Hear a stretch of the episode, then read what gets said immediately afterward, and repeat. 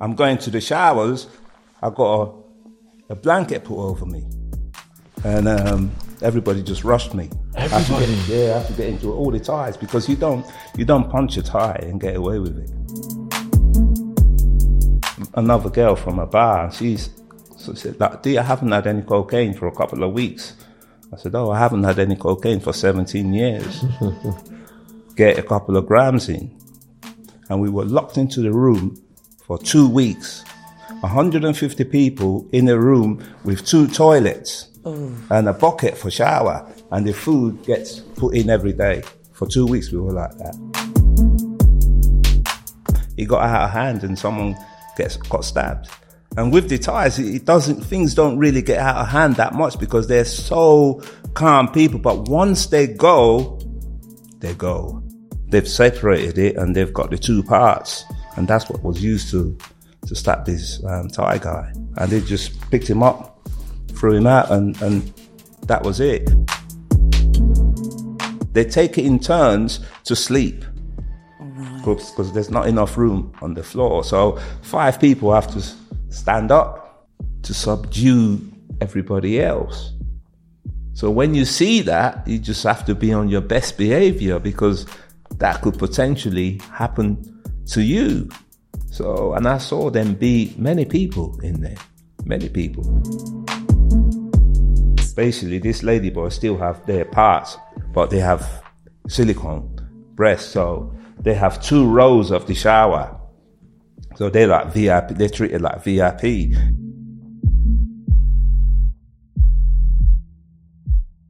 I mean, this, I was shocked. I've never seen anything like that before. I'm traumatized by that. I have nightmares about that.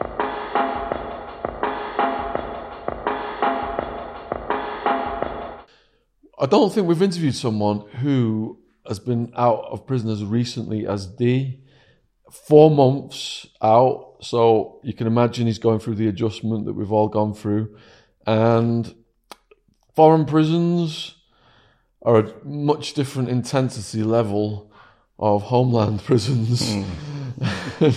as you're about to hear with, with Dee's story. So you know, graphic content warning. It's it's going to be there's going to be some hardcore. Many of you have seen what we've done with David McMillan. Some of the other guys have been in Thai prison. But you know, huge thank you for coming on, Dee. Because Yes, when I got out of prison, I, I, it took a bit for me to feel able to tell my story. Yeah, well, you've kind of inspired me with your channel, and I've seen what you've done in the past, and I thought I'll get in touch and and try to start the healing process, really, because in my experience, I know talking about trauma helps. You know, it, it- it's part of the healing process, so that's why I put myself up. And shout out to Mark Dempster as well. Yes. If you've not seen Mark's pods, we've done two with him. Before we get into your life story, let, us just take the viewers into, give them a glimpse into the Thai prison then. What, what's like the craziest stuff that you saw in, in the prison? A murder A murder. and a rape. What was the murder over? House. Two different houses. What does that mean? Two different Right. houses. the Thais, the way the Thais do it, because we're let out during the day. You're not locked in through the day. So once everything's done in the morning, everybody has a house. We've got about 10 people in this house, 10 people in that house, 10 people in that house. And the fight was over a house. And someone got stabbed. Why did one house have a problem with another house? I think it was about space. Someone said, that's my space. Say, no, no, no, that's not your space. Someone gave me that space and, uh, it got out of hand and someone gets, got stabbed.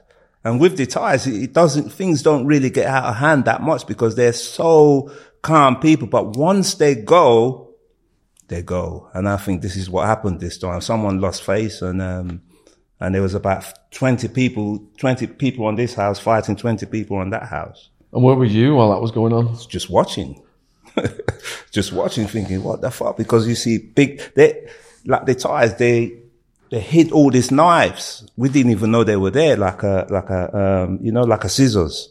They've separated it and they've got the two parts.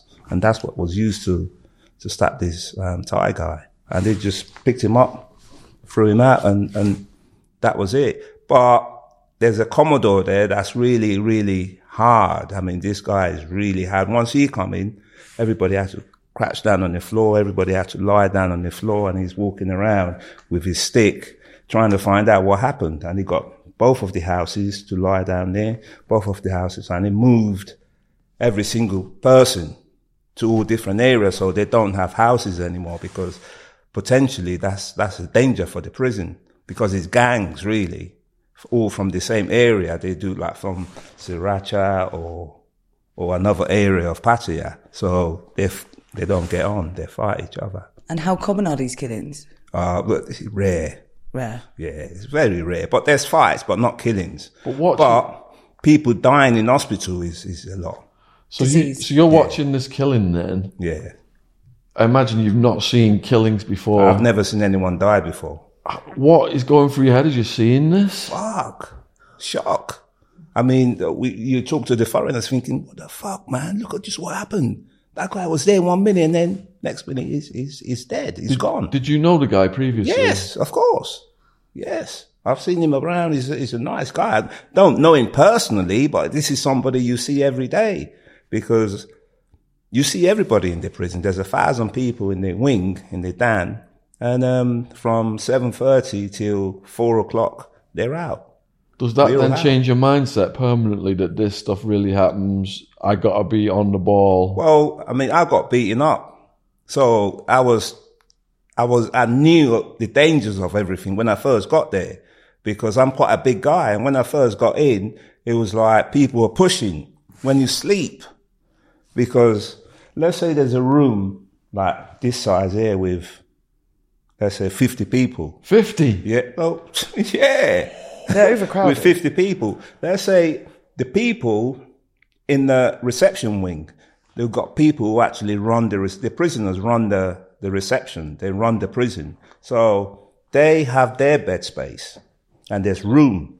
But there's another part. Everybody that just comes into the prison, they get put in that corner there. No matter how many people comes in, they will go in that corner. Even if there's 10 spaces here for people to still sleep in. So everybody just gets pushed into one area here. There's a Thai word for it. It's called sleeping siap. So it's like this. One person will have their leg over your shoulder and you'll have your leg over their shoulder.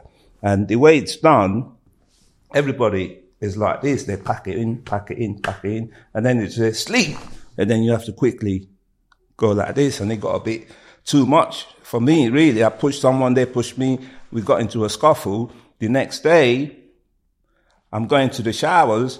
I got a, a blanket put over me, and um, everybody just rushed me. I have to get- Everybody? yeah, I have to get into all the Thais because you don't you don't punch a Thai and get away with it, and that's my mistake.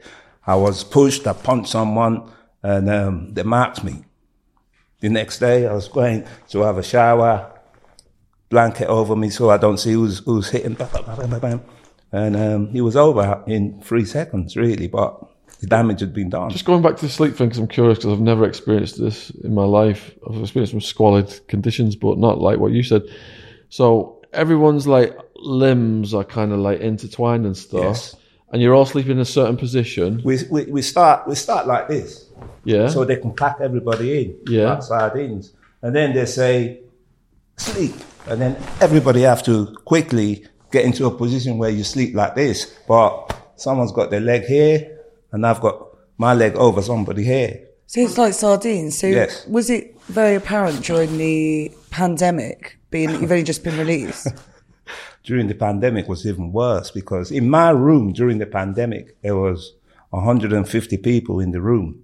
And what they did, COVID was everywhere. So they got everybody to go in their locker and get all their stuff. So we got everything that we own, we take it into the room. And we were locked into the room for two weeks. 150 people in a room with two toilets and a bucket for shower. And the food gets put in every day. For two weeks, we were like that. No room, nothing. This- This was horrendous. This was terrible. So when they say sleep and you got to get in your position, say you want to change position in the night.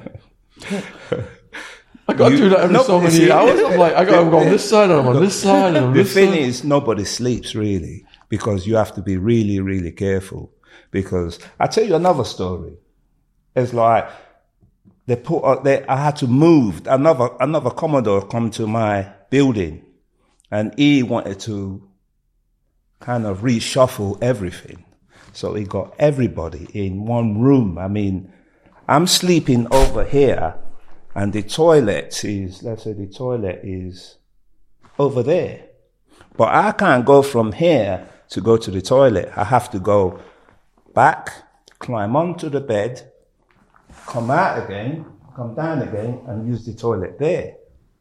And I have to be really, really careful that I don't step on somebody. I mean, there's no room on the floor. There is no room on the floor. So I have to climb up to the bed, go like this, and climb down again and use the toilet. That's, I'm here, the toilet's here, but I have to go that way. And what's it like? the Obviously, the to- going to the toilet with that many people in the room, surely Well, people were asleep fights. at that time, you know. It, it, but when you first go in there and you want to use the toilet and everybody's like looking at you, you can't. It took me maybe three weeks to use the toilet to oh do a number two. really oh, bad. Oh, it's painful. Yeah, really bad. I couldn't go. Oh, I'm not surprised. Yeah. I couldn't go. So you said the other most brutal thing that you saw was a rape. Yeah, somebody got mm. raped in the toilet. Did you know who that person was? Yeah. And what were they in there for? Was it a local person or was it a All, foreigner? Thai- all this, all the violence happened amongst the Thais. Amongst the Thais. Yeah, amongst the Thais, and he was a gang who raped this guy. Did, And there's nothing anyone can do. Was there a reason for it? I don't- Somebody wanted to do something like that, and they did it. And there's nothing you can do. is there just kind of like a sense that something like that's about to happen? No, No. it just it just happens. I mean, I I was just there in the toilet. I mean, I, I'll tell you about the toilets. It, let's say you've got six toilets that way, six toilets this way, and everybody's crouching down. And you want to, especially this happens at the weekends from Friday till Sunday. You want to go to the toilet and people are just masturbating. Oh, all all the toilets are busy and people are just and you just think what I mean you just think what is going on How here? how far away from this person were you when he was getting Oh, raped? I was in the toilet and So a I few can- feet away there then? was a group of people actually watching they were watching I thinking what's going on there oh shit I mean, this, I was shocked. I've never seen anything like that before. I'm traumatized by that. I have nightmares about that. I'm not surprised. Really? I mean, this was this was scary. I've never experienced anything like this before in my life, but I saw it with my very eyes, and um, yeah, it's not it's not a good thing to see. It's Did you see him after? Yeah, and then it, it, it was it was finished. It was broken. It was broken because that's the worst thing you can do to a guy in a prison like that, and it happened to him. I mean, it's it's like you see, there's molesters in there, like prey on young Thais. And um, when I first got in there, I mean, when I first got in there, I kind of want to say something, but and then in the end, I've learned to like just Dee, you got to stay out of this. This has got nothing to do with you because I experienced this young kid and this old man keep just trying to touch him. I said this couple of things, people warned me, said Dee, don't get involved, man. Just leave him, get on with it. And that was difficult for me to let that go. It was hard when I first got in there, but over the years, I kind of learned to be hardened to it. You just turn your blind eye because the Thais are Thais. They're going to do what they're going to do and the foreigners are going to do what they're going to do. But you learn to just mind your own business. Wow. So that's quite a brutal glimpse into the, you know, Dee, Dee what he experienced. Now we're going to go back and find out how the hell he ended up in uh, there. Yeah. So, You from grew up. Yeah, from London, Camden, Kentish Town. Um, Amy Winehouse is from there, wasn't she? hmm? Amy Winehouse. Oh yeah, yeah. I met her once actually. Yeah, I met her once and um, didn't really speak to her, but uh, I was working on a store in Camden Market and she walked by. But yeah, I'm from like around Kentish Town. I was brought up with like foster parents. You know, I was like rebellious. Um, got into a bit of trouble when I was young. Um, started smoking cannabis, um, speed. And then in 1989, ecstasy come out, 88, 89. and I got heavily. I mean, that was it's still the best times of my life, really. 88, 89. You know, it was it was it was great. I mean, not it's like in '88, not a lot of people knew about it. So I was a part of the group that really started everything off, and uh, and uh, went to parties like um, Futures, Back to the Future, Sunrise, um, went to Heaven on the Monday. I think it was Land of Oz. On the Thursday, I think it was Trip. At the Astoria was Trip. So, and then a couple of people started selling E's in, um, yeah, in the local area, and I got laid on some E's. But me being a party person, once you take one, start giving them away, and and I owed this guy some money. Um, but one day they, they, and I left the area because I, I was scared, you know, I was scared. And um, they tracked me down to this club in um, Tottenham Court Road, and I got chased down the road, and um, and this guy's basically cut me. They cut me from from here all the way here. Oh, I can see that. Yeah, and here. Um, and I, I mean, I thought I was going to die. I mean, the taxi driver, there was a taxi driver who actually thought, he saw me on the, I think it was on the Friday. And then the next, the following Friday, I was back at the club again with a big bandage on my, bandage on my face. And he actually told me, he said, he thought I'll die because it, I was like, lied on the floor and I was like thirsty and I was asking for water. And the policeman was saying, no, don't, don't fall asleep. It was like, it was really peaceful at that time, you know, where I'm thinking, you know, I just want water. The police officer, keep your eyes open. Don't fall asleep. Don't fall asleep. And, um, and uh, yeah, I, I, I got through it. Did it happen too fast, or did you feel it going in? Well, the, the car, Yeah, didn't, you don't feel it. fast. Yeah, Just- yeah. You don't feel it. So, and then I left. I kind of left the area, and um, and I really got involved. I really got addicted. My addiction really got overhand. Smoking crack, drinking Tennent's and special brew, and um, in nineteen ninety seven, I got clean. I went to rehab. Um, and this is where my life kind of changed, you know, through, I was introduced to Narcotics Anonymous. And, um, and for the very first time in my life, I had direction in my life. You know, um, I did everything that was suggested. I managed to get myself a job for the very first time. And, and to be honest with you, I thought, wow, this is what I should have done a long, long time ago because I thought being on the dole was like the in thing, you know. And I realized that fuck, it's, it's better to have a shitty job than not to have a job at all. And, um, my flat, while I was using, I owed a lot of money on it. I was in arrears.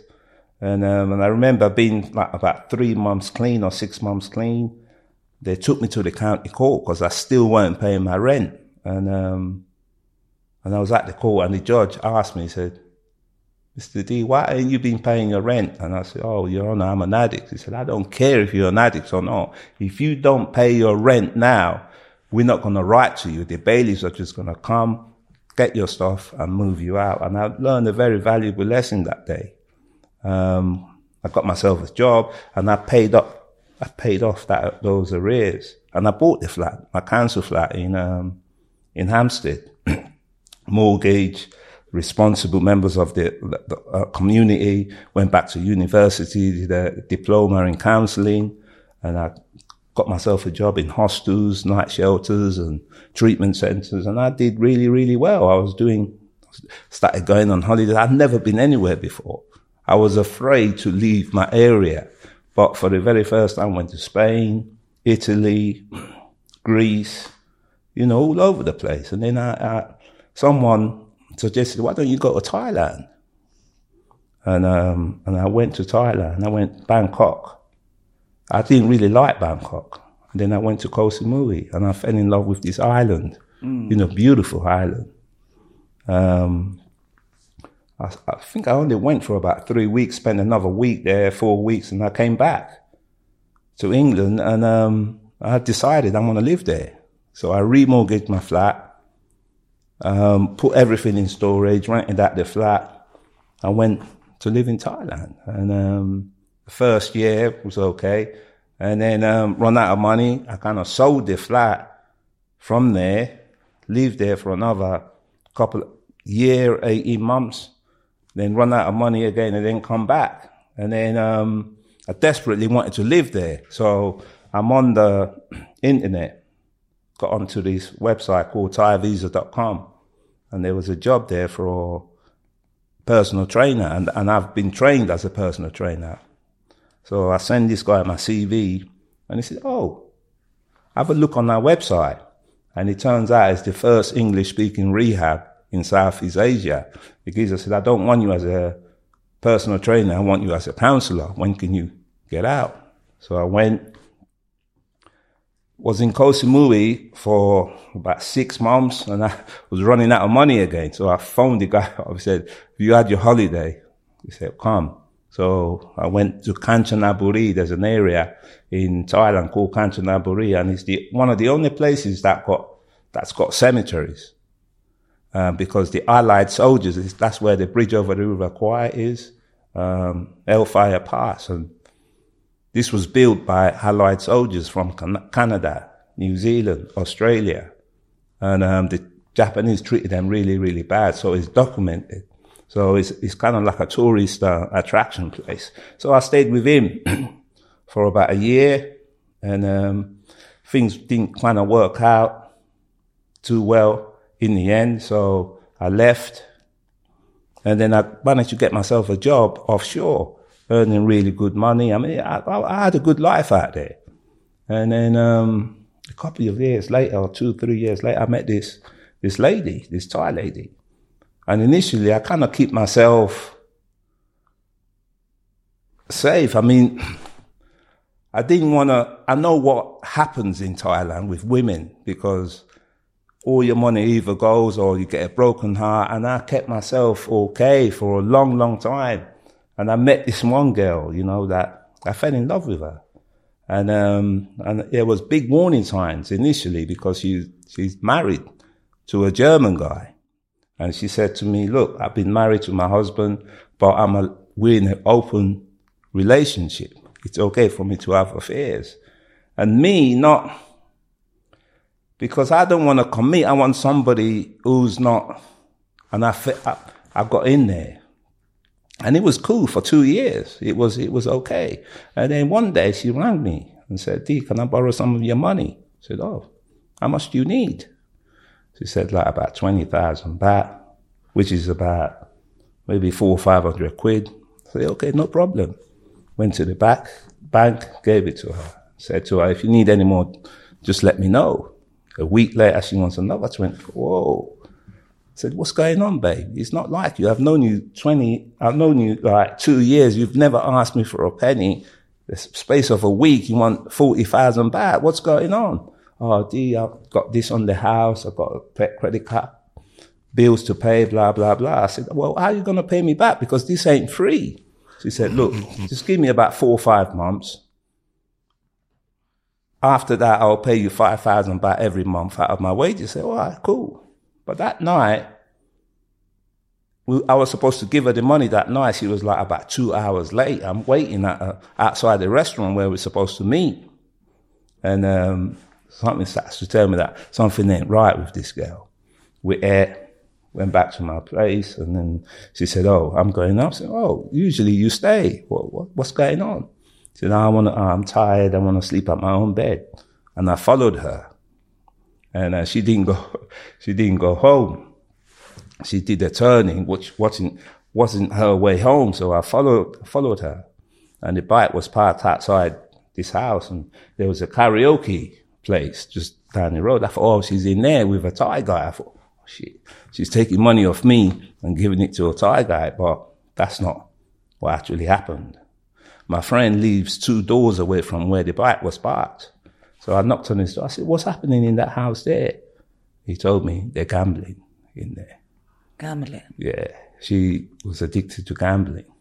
And me, like a counselor, what did I do? I said, look, do you owe these people any more money? She said, yeah, ten, another 10,000. So went to the back, said, look, it's, it, I'm paying this off now. I don't, don't gamble anymore. She said, oh yeah, Dee, I'm not going to gamble anymore. It's 50,000 back. Three months later, when she's got to pay the money baht, I don't want to hold, I don't want to know you anymore, Dee. The relationship's over. I'm not paying you. This ruined me, man. This, this broke my heart. It really, really ruined me. Um, where got to, I got a bit obsessive over it. Um, the last thing I think about before I go to bed is the first thing that I think about as soon as I wake up. I was like basically following this girl around, you know, I, I got a bit, you know, got a bit obsessive really. And, and the more I do that, she didn't want to know. And then one day, somebody, somebody suggested to me, I, I, I picked up an, another girl from a bar and she so said, like, Dee, I haven't had any cocaine for a couple of weeks. I said, oh, I haven't had any cocaine for 17 years. Get a couple of grams in. She bought two grams of coke, went back to my house, did that. What was the first rush like? It was great. it was good. It was good, but the, the, 17 the years most, clean. yeah, the most, the, the, and she, she left. She said, Dee, can another girl, do you know any, anybody else that can come? I said, yeah, I do. And this other girl came and I asked her, do you want any coke? She said, no, I like methamphetamine. And, um, I mean, I said, all right, go and get a gram. And that was, that was me finished. I was gone. The powerlessness that we speak about in the room came back straight away. All my old behavior come back straight away. You know, me borrowing money, not paying it back, me letting people down again. You know, I've been in that country for such a long time that people respected me, people liked me. And within a week, all that went down, went downhill. Um, I mean, it's really embarrassing to say that people, you know, I, I hurt people. I hurt people, you know, people that liked me, people that respected me.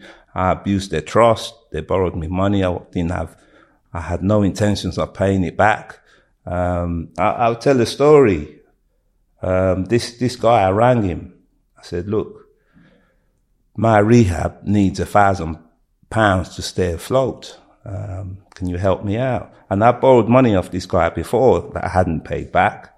And he said, look, get one of your workers to confirm what, what you're saying. I got someone to say that, yeah. So he said, give me your bank details. So he wires the money over. And when, the, when I showed me the, the print, it got my name wrong. And they told me at the bank that they're not going to give me this money. So I rang him back. I said, look, cancel that transaction and saying Western Union instead. So he did that, but the money came. I took the money, spent it, smoked it, sleeping. Next day, I had an alert on my phone. Dun, dun, dun, dun, dun, dun. Looked on the looked on the thing, the money come through. So Instead double. of me, yeah, instead of me ringing him to give it back, went to Bangkok, bought more drugs, and um, I think about two weeks later, rang me and said, "Dee, did I pay you double?" I said, "No." and then he rang me about a week later. said, "Dee, are you sure?" And I, I, I put the phone down on him.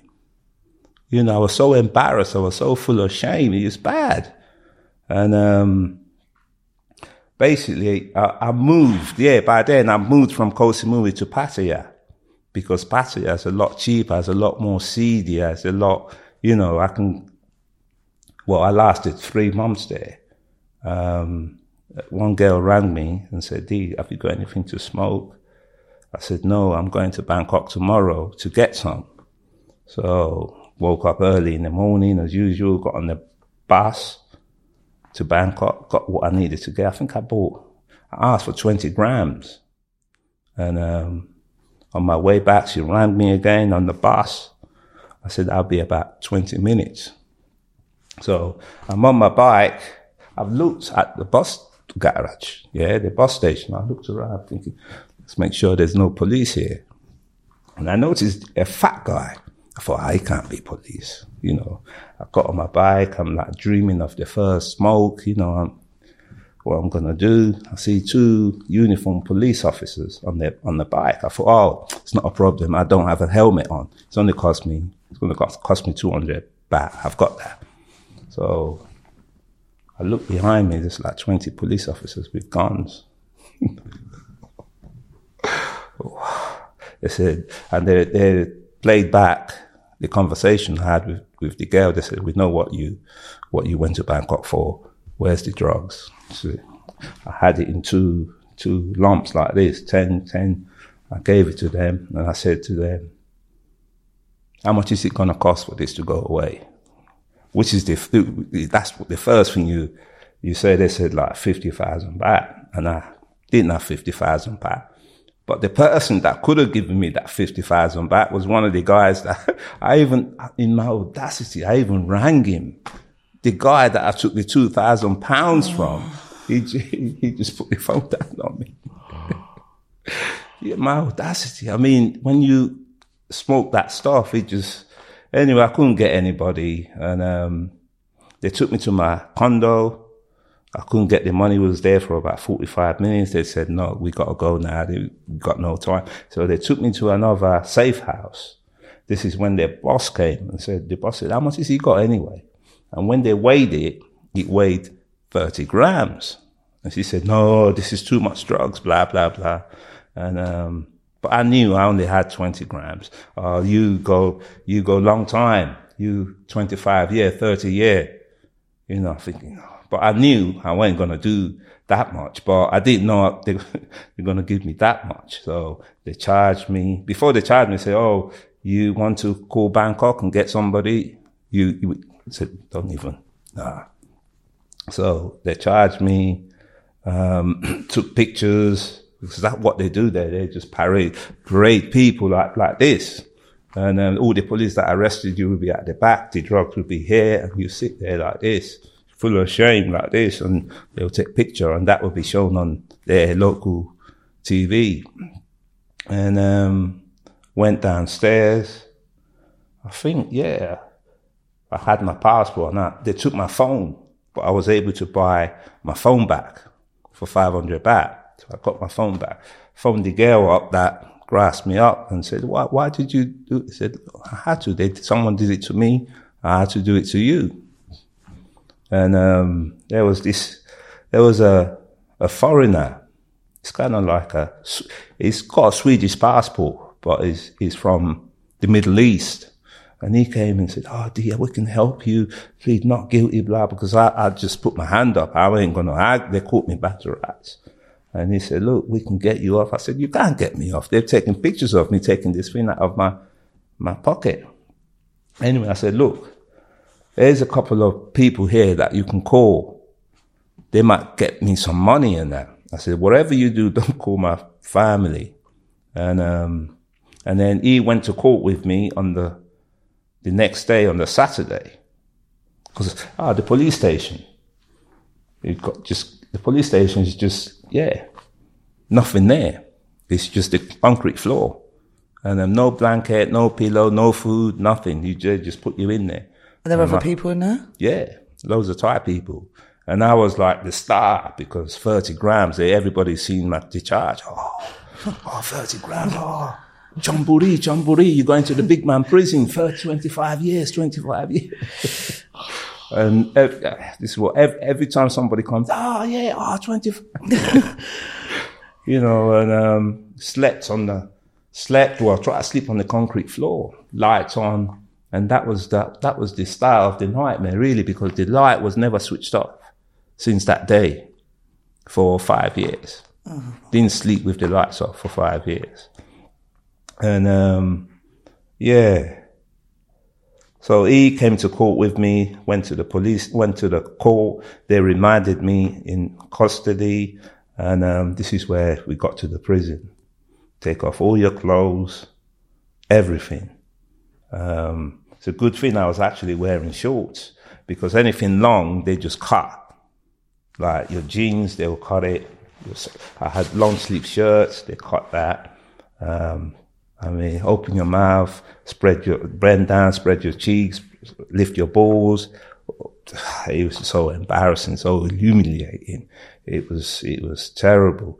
And then one, one, one of the trustees must have seen me looking at the food because I hadn't eaten. He said, you want something to eat? Yeah. so I stuffed my face and, um, What was the food? oh, it's horrible, but I had to eat something because I hadn't eaten in a while. When you're smoking ice, you don't, you don't really eat. You know, it takes away your appetite and your ability to sleep. So those two things I hadn't done in a while. And, um, so they matched us. This was on a Saturday. Everybody's looking at the new, new recruit, you know. But there are people there that have been there many times. They just, you can tell because they're just talking to the Commodores. And, then we went into the room and this is where I, I could not believe where I was sleeping. I could not believe it. You know, sleeping like this, sleeping like this. And with me, you know, I, I was having nightmares. I was kicking in my sleep. I was punching because I'm dreaming that I'm fighting people. I'm kicking people. I'm punching people, you know, and people are punching me and pushing me. And, um, you know, that was, I was in that reception area for about four or five days. Nobody spoke English. Ah, actually the next day we got taken back to the reception area to take our clothes. So I picked up my clothes. I didn't, the trainers, they take off you. You're not allowed to wear anything that covers your toes. But in the prison, you can buy them. Eventually, you can buy them, but they say it's illegal, but it's quite, it, it's, it's, it's legal. So I had no shoes. I was barefoot, foot. And, um, and a guy told me, oh, Dad, go and wash your clothes. So I washed my clothes, hung them up. The next day, went to, back to get them. They were gone. all my, my underwear, my shorts, my shirt, gone. And um, I'm I'm trying to complain. Some some guy that speaks really broken English said, "Dee, this place is full of thieves. You have to be more careful what you expect." You know, so I had to wear the prison clothes, and then I think I, it was about ten days later. I went to the big boys um, where I met other foreigners, and things was they were slowly being explained to me how it runs, how it works, and um, What did they say to you? keep yourself to yourself, you know, um, stay with the foreigners. You know, there was a lot of Africans there, a lot of, a couple of English guys there. And, um, and basically for my first week, I was just talking about what I've been doing for the last three or four years, but the sleeping area still wasn't, didn't get any better. Still didn't get any better. It was still like this. And, um, first time, you wake up at six o'clock in the morning, six thirty. You get let out and shot. It's like when you knew you cannot do anything. No, foreigner. No, you can't get any water. No, you can't. What? No, everything's no, no, no. You just stand there thinking, what? So, but you have to watch and follow other foreigners, and um, and that's how you learn to kind of survive. Uh, showering is not, it's not, it's like basically in this wing, you have ladyboys. You know, you've heard ladyboys, yeah? Yes. Basically, these ladyboys still have their parts, but they have silicone breasts. So they have two rows of the shower. So they're like VIP, they're treated like VIP in this particular wing. So they have to shower first and you have to wait, wait, wait, wait, wait. And, um, and the most shocking thing for me was that weekends is you have the ladyboy room. They have their own room for themselves, but it's kind of, it's like a punishment room. If you do something wrong, they'll put you into a ladyboy room. And what happens in this ladyboy room, when you go in there, they say, take your trousers down. They want to look at your, make sure, because you have skin disease, scabies. I caught scabies. You have scabies and you can get it on your privates as well. So people want to know whether you've got this, this scabies and you just itch, itch, itch. Ah, yeah. It was one of the most horrible things that happened to me in there. So they have to examine you, the ladyboys. Well, the people that go in there, yeah. So they have to, they tell you to take your pants down. They want to look at your, make sure you haven't got any scabies. Um, and same, same thing. They, they will have spaces, but they'll have a space for the punishment people. So if there's going to be 50 people in there, they'll sleep there. Even to the point that they don't, some of them don't sleep. They take it in turns to sleep All right. because there's not enough room on the floor. So five people have to stand up for about three hours. After three hours, they wake three people up. They'll get up, stand up, and they'll go to sleep. That's torture. Yeah. Yeah. In that room, that punishment room. So, but at weekends, they'll give out lubricant and condoms to the ladyboys. And they have tents. There will be a tent at the back. So you can go in there and coffee is currency. So 50 coffees, 100 coffees, you can go and do what, whatever you want to do in there. And I know somebody who caught HIV from doing that. Wow. Yeah, he went into that prison not having HIV, started going into that tent. Well, he was quite open about it. He's from the Middle East. He was quite, he was quite open. He had his, he had his ladyboy girlfriend, and he took care of her. The, you know, it was. I mean, he had a lot of money. His pet, his family were giving him about two hundred pounds a month. And um, he had his, yeah, he had his ladyboy. And then after five years, six years, they test everybody for HIV and tuberculosis every year. He got tested, bang. So every weekend they'd have these tents that people go into. Is it all consensual with the lady Oh, boys? yeah, yeah, yeah, yeah, it's consensual. Yeah, they have to pay. Yeah. It's not free for them. You have to pay. And um, so that was happening. And the Africans didn't like that. And I have to explain to the Africans, like, look, this is our minimization. You know, they have to give out the condoms and the lubricant because if they don't give them out, people are going to do that anyway. So it's best to keep it safe. So that's another thing that was kind of shocking. And then you, and then I got, ah, there's this one Commodore, he's a sadist. This man is really, really horrible to the Thais. If they, like this guy, when he comes into your, into a room, when you see him, you have to get on your hands and knees. Nobody's allowed to speak to him.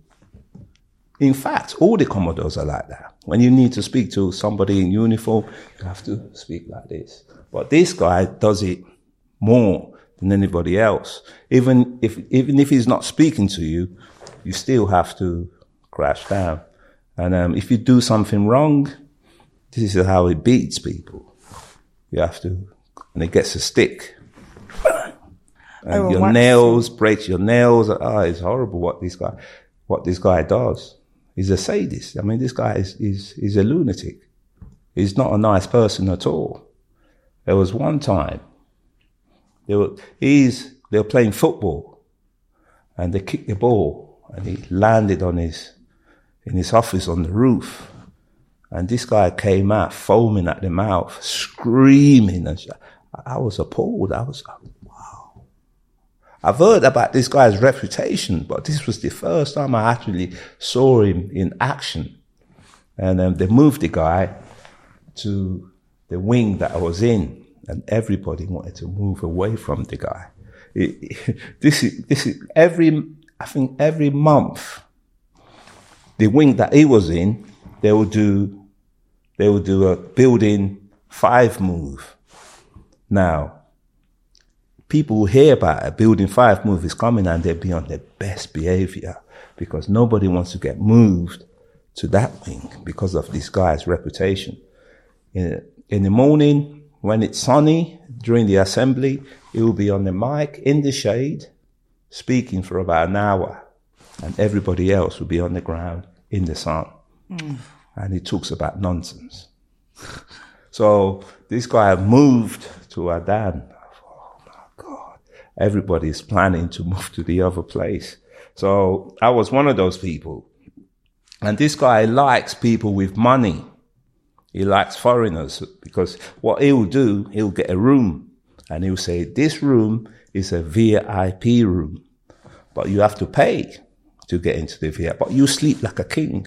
There will only be about maybe 20 people in there. You'll have a big bed space. You know, you'll be, you know, everything's like but you have to pay an initial fee and then every month you have to pay as well. And it's not cheap. So this is, this is what this guy does. How much are we talking for a decent stay in the VIP room? maybe about 40 pounds to start with, to initial fee, and then every month. But everything's in coffees. Like you get a sachet of coffee is like five baht.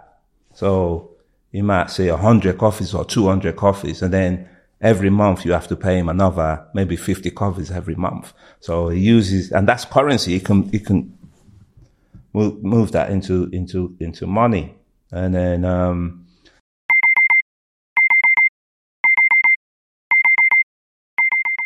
When we wake up in the morning, we get out of bed and we start our day with Koro Snacks. Koro is a healthy snacks brand focusing on bringing additive free, natural ingredients to their customers with fair prices in bulk packaging. They have everything from nut butters to free from baking ingredients to cooking essentials and, of course, the snacks. Look what's in this jam. It's the vegan power mix from Koro. So we have a mixture of nut kernels, dried fruit, cacao nibs, soy mm-hmm. crispies, and hemp seed hold. What are these little red ones? Look at this spoon. Mmm. Mmm. Mmm. That's good. Fresh and healthy. So, what makes Koro special in comparison to others? Koro's quality management team carefully and regularly reviews the quality of their products. For a 5% discount on Koro's products, use the code TRUECRIME with no space in between true and crime. The link to Koro's online shop is in the description box on YouTube. Thanks for supporting our sponsor. I asked to move, and he, likes people with money. So he initially said, "No, I can't move." And then he called us. He called all the foreigners. He said, "I want you guys to be careful. You guys, you hear, there's many of us. It's only a little few of you. So you best be on your best behavior because if you do something wrong, my boys will beat you." And if you want to go home with your legs and your arms together, you be on your best behavior. And, and I've seen him beat foreigners. He had an altercation with a, an African guy, some guy from Nigeria, and he, he moved him back to this land. And he came and he asked this guy called Kevin, he asked him some questions, and Kevin ignored him. And um, so he targeted Kevin. He said, I'll get that cop. And somebody came to get the cup off Kevin, and Kevin ran to him to speak to him, and his boys just jumped on Kevin, beat him up. I didn't see it, but that's what happened. I can see all cuts and bruises on this guy as well. So he was taken upstairs for about a week, just locked up upstairs. And um, the next time I asked to move, he moved me. So I moved to a really more relaxed um, place. And then you go to court every I think it must be every six or seven weeks. You just go to court. You say, no, "I'm not plead not guilty." You go back, but it's like it's kind of like a day out, which is you welcome it, but they put chains on you, and you have to be careful. These chains, they bang it on you, and if the people don't like you, they the, the hammer can easily slip. I take it you didn't have legal representation. Oh, this guy actually ripped my family off. My family kind of raised um, five thousand pounds, and um, he came to me and said, um, "My fee's a hundred thousand, which is about two thousand pounds." And he said to me, "Oh, we're gonna pay the police to drop the the, the amount of grams that I've got down." So I said, "Yeah, okay." So he comes back and say, "Oh, Dee, uh, the police, we can't do it because your case is big. Uh, Bangkok police are involved." I said, "What are you talking about? I've only got 20 grams of ice. I'm not a big time dealer." But I said, "Are you going to give my money back?" He said, "Yeah." See, this guy, every time to come to see me, he upset me. I'm to kill him. And then in the end, when I actually finally went to court on the last day, I said, "Did you cut the grams?" He said, "Yeah." I said, how much, how much? He said, 18 grams. I said, you're a liar. And then when the judge came out, I said, Your Honor, this man is a liar and a cheat. I don't want him representing me anymore. And then um, he sort of like gave the phone to my son, called my son. I said, look, he's going to give you back a hundred thousand back. And this guy got a hundred thousand for literally doing nothing. All he did was come and see me for five minutes, buy me 500 baht worth of food and, and, and that was it. And then on the last day, I went to court. They said to me, how do you plead? Your sentence is 20 years and uh, with a fine of five, which is about 10,000 10,000 pounds. They said, if you plead guilty today, we'll half that. If you plead not guilty, we'll give you the 20 years. I said, I'm guilty. So they gave me 10 years and eight months. And, um, and, you know, when you get that, you kind of think, okay, I know where I'm at now. You know, I can start dealing with counting, counting down. And, um, and at this, at this point, you start learning how you're going to get out. People start telling you about how the king gives pardons and, um, and what, the time when I went inside actually was, it kind of was a good time because they were changing laws. Before I got there, they changed the importation laws because people, there was one girl, she had one pill. Traveling from Cambodia to Thailand, she had one pill of yaba and they gave her 35 years. And then there was this another girl, an high society girl. She had not even a line of cocaine, but because she came from Vietnam to Thailand, they gave her 35 years. Wow. And there's a big outcry thinking, so they changed that law. And then the next law that was going to be changed is the drug law. So people were saying, Dee, don't worry. The new drug law's coming. It's coming, you know. The, and then the king, when I got inside, the king had just died. So they had no, they had no king for about two years and they had no amnesty for two years. So they're saying, Dee, look, it's going to be a big amnesty. Don't worry.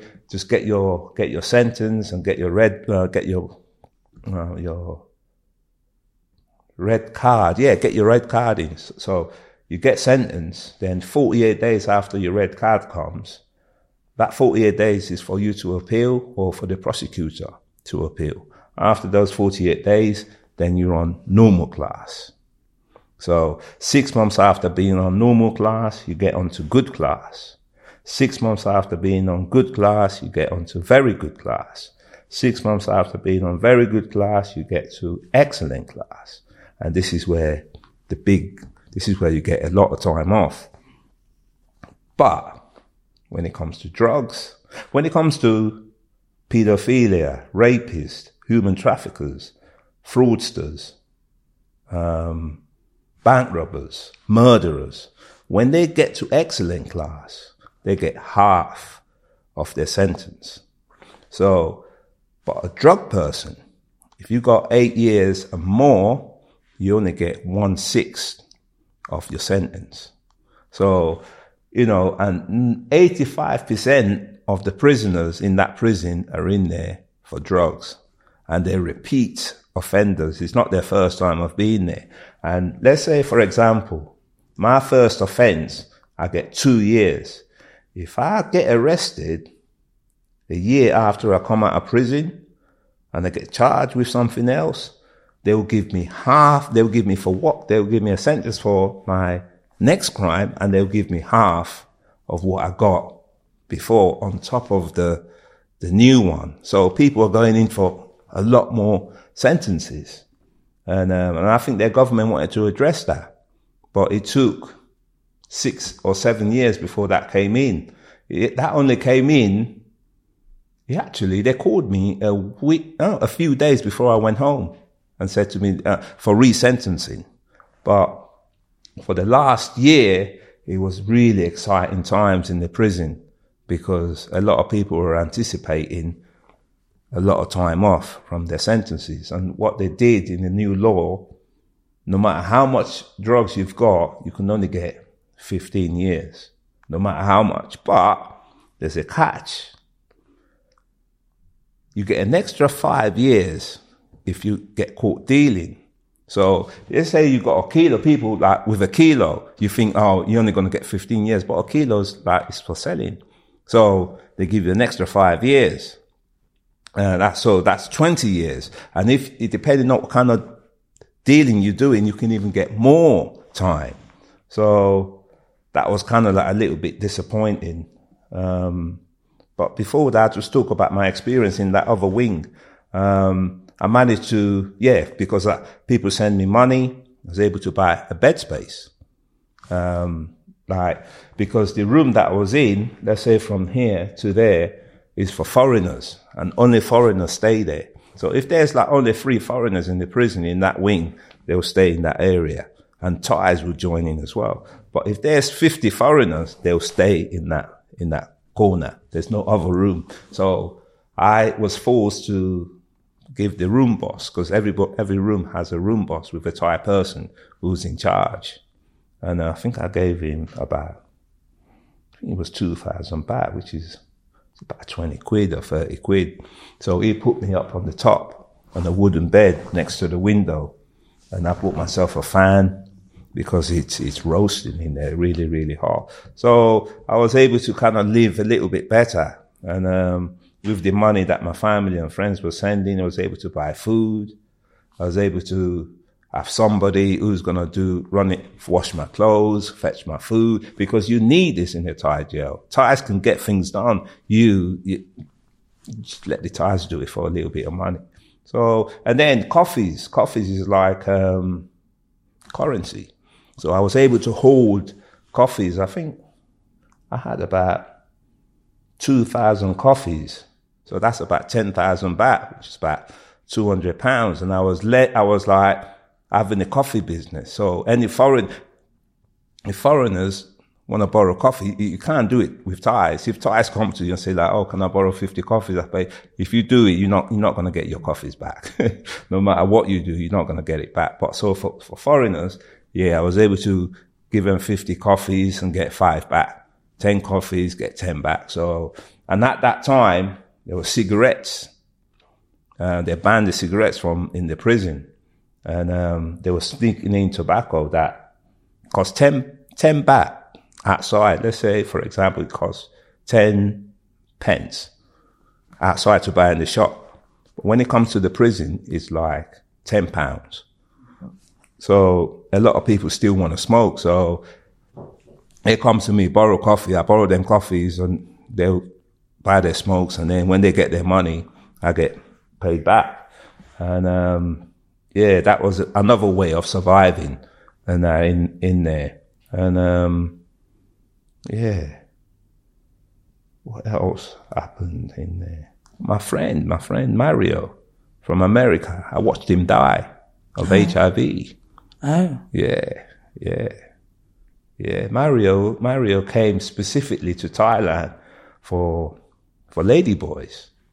And uh, one of the ladyboys that he was seeing grassed him up, and he only had, I think he only had one gram of ice. And then the lawyers and English people as well, because they just extorted his mother. They just, oh yeah, we can get him off. Give us this money. She sold her house. She, I mean, she, it was so sad, really. I still, I feel sad for Mario, really, because he's, he's a good guy. He's a good guy. What happened to him and his family, he didn't really, he couldn't believe why he was there.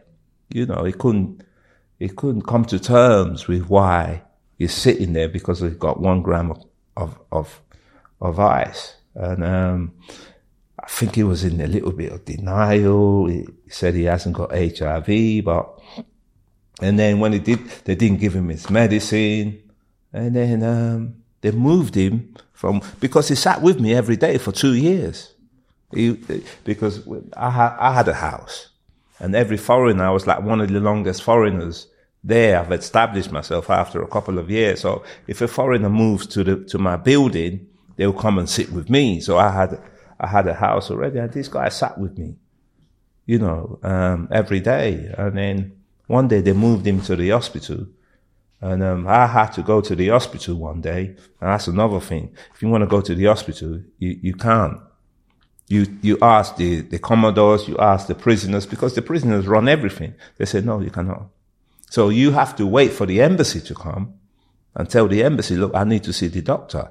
So the embassy will then write a letter to the prison and then the doctor will see you. See you. So I saw Mario, he was in nappy. He was in a diaper. They, he was sleeping on the bed like this. They just ignored him. he said, I said, oh, Mario, fuck. What happened to you? Water He wanted water. Gave him, gave him water. He drank it and then spewed it up. And what came out of his mouth, man, was this green stuff. And, ah, ah. and then, um, and then he died, man. Wow. He died. And, and, and what happens is, you know, during the day, they have this, this tannoy. You hear ding dong, And when you hear it first time, they te- they're, they're saying this, so, so, so and so is going home today. But if you hear that ding dong the ne- the, twice that day, that means somebody's died. So I heard bang, bang, Mario Olivario. They said it in Thai, and I knew what happened. I knew he'd gone. I knew he died. And it was so sad, man. I still remember this guy till today. How old was he? 40s. So young. Yes. Yes. It kind of reminds me what David McMillan said when he was escaping and he looked over at the hospital and he could see all the faces of the people, but they couldn't speak. They were so weak. They were all they were all dying. Yeah. Yeah. Tuberculosis is rife there. HIV is rife. I saw, I saw another ladyboy die. I mean, this ladyboy, when I first moved into the prison, she was full of life. She was the life and soul of everywhere. You know, very popular person. And then one day they moved her from the hospital to, she was sitting near my house and I, I'm looking at this person. And someone said, yeah, you know, that's blah, blah, blah. Thought, fuck. And she, she, she went as well. She died. Yeah. The hospital is not a nice place to, to be, man. Yeah, because they don't, they don't care. They really, really don't care. But if you've got money, you can, you can buy whatever you need there. And then I talked a little bit about this, um, new drug law thing. You know, it will come on TV and everybody will be happy. I mean, you know, we don't speak Thai because t- the television is all Thai and you, you don't watch, um, live TV. Everything's pre-recorded and they use a USB and, um, the minister of justice will come up, will come on and talk and, uh, and it was an, it was exciting times for the, for the prison, you know, because we can, uh, for, for, ex, for example, a year before I was going on, everybody was saying that, Dee, when this new drug laws comes out, you're definitely going on because you've done your time. You've done more than what they're going, what, because everybody's thinking, all right, the amount of drugs they're going to get, the amount of sentence you're going to get is 15 years. So I've got 10 years. I've already done four or five. So when it comes, when the new drug law comes for the amount of drugs that I've got, they're only going to give me seven years, not 10 years. So I've already done that time. So I'll go home. But it didn't, it didn't work out like that. Um, the December the 10th, the only, the only people that it benefited were people were getting sentenced, new people. There was a guy, he was the number one trustee there. He's actually my friend. He helped me fill out my um, resentencing shit. I had to pay, I had to pay for it, but he wrote mine with ease. So we were going to be one of the first people to get resentenced. And he was actually the first person to get resentenced. And um, on the morning of re- resentencing, he was giving out all this stuff to people. Hugs and that, you know, you're definitely going home, blah, blah, blah. And um, in the afternoon, he, he came back. I was thinking, what the, f- whoa, what happened? And um, he didn't, he didn't favor people who'd already been sentenced. He only favored new people. So, for example, if somebody had 18 grams of ice, that same as me, what I had, he will only get seven years. He'll accept three and a half years. But I was 10 that I think uh, the month that I was going to go home anyway, I was going home in about a week or 10 days. And they called me for resentencing. I thought, wow, okay. But I kind of knew that nothing would happen. And when I got there, they said, nothing's going to happen, but you can appeal. You got chance to appeal, but I just didn't bother because I was, I was going home anyway. And, um, yeah, COVID was kind of like a difficult time in that prison. I caught it and it was horrendous. It was horrible. It, you know, I, I got very sick Um, I had a fever, you know, and what they gave us actually, what they gave us, I can't even remember the name of it, but it, they gave us these local herbs to treat COVID. Really? And, um, yeah, you have to take 10 of them. And, uh, it didn't work. it, it didn't work. But what they actually did, they gave, they gave every prisoner the COVID injection. Um, yeah, they gave it to everybody. So I've, I got three COVID jabs. Um, before, and I caught it again actually, but it wasn't as severe as it was the first time. And, um, and towards the end of my sentence, you get, you have to be in isolation for 10 days. And I got into isolation and that was, that was okay. Oh, oh, let me just talk about what my day will consist of. I was about to ask you Yeah, that. right. So they will come in.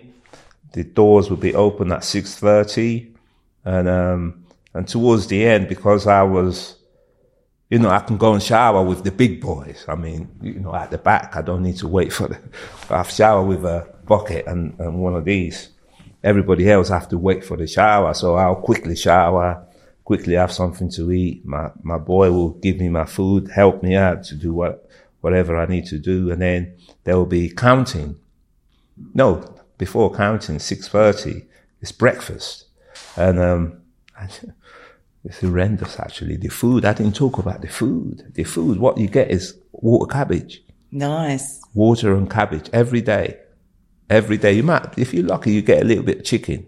Well, what about And the rice with the maggots in it? Y- y- Well, we were lucky actually. When I first got in there, there were stones in the, in the rice. What? You, oh, I kid you not. There's stones in the rice. Yeah, I could not believe this. You buy into stones in, in your food, Is, so that, you you have to buy your own food. is that a deliberate effort? Putting stones know. in? They, or? they get the worst stuff, don't they? The prisoners, they get given, even in, in this country, they get given the worst food. So, Oh.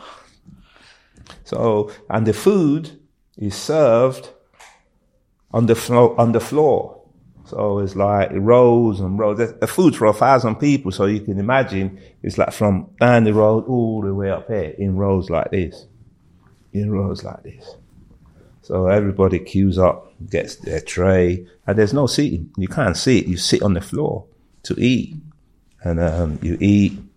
You put your you put your stuff away, and then there's um, assembly where they do counting. They're forever counting. They count about three or four times a day, and then they do the counting. And then after that, it's free time, and then I'm able to go to the gym. That's what kept me going in there. They had weights, and um, was able to train. Uh, the afternoon, all the foreigners, we all read um, because the TV you, can't understand it, so you have to you have to read, and um, and then in the evening, lights out at nine o'clock, and then you wake up at six thirty again, and that's like every day. And then I sat on the concrete wall for like this because he had um, bars. So a guy, one of the guys that used to Thai guy that used to work for me before, he went home, and then I think a month later, two months later, he come back again, and he told me like he was looking at me from the other building, and he can see me still sitting like this. He laughs at me. I sat like this for five years in the same place on a concrete wall. So um, You said you ended up reading my book, Hard Time, in there. How did that come about? It- there's loads of books there. Loads of foreign books. So the embassy will bring books in. Um, family members will bring books in for you. So everything that's get brought in gets left there. Were you doing anything with prisoners abroad? Because I donated a load of, of them to prisoners abroad. Did a lot with prisoners abroad. They helped us actually. Without them, most prisoners won't be able to survive. You don't just because you got to pay for your medical, don't you? Yeah. yeah. Like in America, at least it's hard to get anything. But It's hard to get to get stuff. So, but once you have your embassy and the prisoners abroad behind you, the prisoners will bend. The prison will bend over and make sure you get what you need, uh, because they need to have that good relationship. We can, even though you don't want to do it, you can complain. But if you complain to the embassy and it gets back to the prison, he, he, he told. I mean, they told it to one of a foreigner, an American guy. Said, "Look, You see your embassy once a month. We have you. Uh, no, t- once every two, three months, and we have you every day. So be careful. Um, what what you doing? Uh, one, a friend of mine from Algeria, he got caught smoking, and one Commodore saw him smoking, but didn't know where he hid the cigarette. He's looking, looking, looking, and one prisoner said, "Look, it's over there." Thai prisoner said, "Look, it's over there." So the Commodore went and got it, and the Algerian guy weren't too happy, went to the Thai guy, said, I'm gonna, I'm gonna do this, do that. And the Thai guy went and told the, the Commodore. And the Commodore the next day, during assembly, Kareem, stand up. So you gonna beat him up, yeah? That was, he, he was marked. In the shower, they, they beat him up. They beat him up. And um, he's lying there on the floor. And I liked Kareem. I, I was the one who went up there. Kareem, get up, man, because they don't care about you. you you're just going to lie there all day. Nobody's going to come and say anything. He managed to get himself up. Oh, and they won't let him go outside to get his wound treated. But he wants to fight this Commodore. I'm saying, Kareem, you cannot fight these people. You don't, you don't have an embassy. You don't get any visits. You know, there's nothing you can do. You just have to let this go. But it, he find it hard to let it go. It, it, it really hurt him. It was really humiliating. He could have got killed, though. Yeah, he? yeah, could have done. I said, look, you can't win. But in the end, they moved him to to Bangkok. Did you get any visitors while you were in there? Yeah, before the pandemic, before the COVID come out, I, I had my friend Gary, uh, Nigel, and Simon who actually lived in Pattaya. So they took it every two weeks. I'll get a visit. One person will come one week and another one will come the following week. So, and that, that was quite nice actually because that keeps you going in prison. Without that, without, you know, without visits, without money, without somebody sending you books, letters and that, you, it's not a nice place to be. Were your visitors allowed to bring anything in for you? Only books, but they'll have to leave it at the gate. So only books, they can't bring in food or anything like that. They can leave money in your account and just a couple of books. But the visits that we, they have um, special visits twice a year or three times a year before the um, COVID. And this visit is just like sitting down like this. It's planned. So three or four people can come, physically come into the prison, sit down in front of you. You talk to them for about an hour, 45 minutes, and then they, they, they go again was usually the visits behind perspex. Yeah, it's on the phone. Yeah. And then that, because of COVID, they won't let anyone in the prison. And then it was on um, virtual. Uh, it's kind of like WhatsApp. Yeah. So video, video telephone. So they, they call you at 15 minutes. You talk to someone for 15 minutes. And then that, that was it. And that keeps you going to get that. So over time then, you got off the floor into your own sleeping quarters you people sending you money so you could buy better food. Mm. What what kind of food did you concentrate on buying, and how, how what's the mechanics of buying the food? It's, it's limited. Like it, like before, there's a menu, so you can get chicken and rice. I mean, it's quite big chickens actually. To be fair, the food that's at that side is worth buying. So you're only limited in buying Thai, Thai. Oh, before I used to be able to get hamburger, um, yeah, you can get pizza on a Friday. Um, you can buy chicken. All these are treats. And only people with money can do this. Um, so, but the basis you can rice is rice and chicken, um, pork and rice, um, sticky rice, pork on the stick. So there's a variety of, of things you can buy. And then they brought in, and then they bought, they had a shop. Because initially everything was bought outside. You have to you have to have somebody to do this for you. Like and a guard would do it? No, another prisoner will do it. That can speak English and Thai, so we write it all down in Thai. They will take the money out of your account anyway. You have to remember your number, so you write the number on the thing, and then that gets taken out. Two days later, three days later, you get that food. So every three days, you get new food for three days. But, and then eventually they, everything was computerized where you can actually buy stuff and take it away that day. That's the dry stuff. But the, the wet stuff, you have to wait one day. You have to order it a day before and then the next day you, you, you get it. Water, Coca-Cola, pizza, like I said before, uh, French fries, chicken. Um, now and again, they have special menu where you can order KFC, fish, and then now and again, this is money making as well. They they have a market in the prison. People from outside will come, and um, it's a bit expensive, but it's a treat. So there'll be a big market, so you'll be able to go out and buy all stuff that you can't normally buy in the prison. We hope you're enjoying the podcast. This is a word from our sponsor. Jen, it's that time of the year when people are stuffing themselves with food and the sun's not out and vitamin deficiencies occur. You said that you were on some vitamins, but you were overdosing yourself. I honestly was taking up to 10 tablets a day, not knowing if they were giving me any health benefits at all. So no, finding Vitl has proved absolute wonders for me. Fill in a short online consultation about your diet, health goals and lifestyle and Vitl will create a tailored made pack just for you. To get a free two week trial of personalized vitamins, head to vitl.com and use the code Shaun, S-H-A-U-N at checkout. Link is in the description box below this video. So Jen, how easy is the Vitl website to use? So with a few simple steps, it can tell you what you are lacking in nutrients. So for me, it was my skin, sleep, and stress. so hmm. now after four days of use, I'm already seeing an improvement. So well done, Vitl.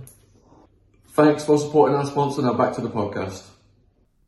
I never heard of a prison having a market. What about quite religion cool. in prison?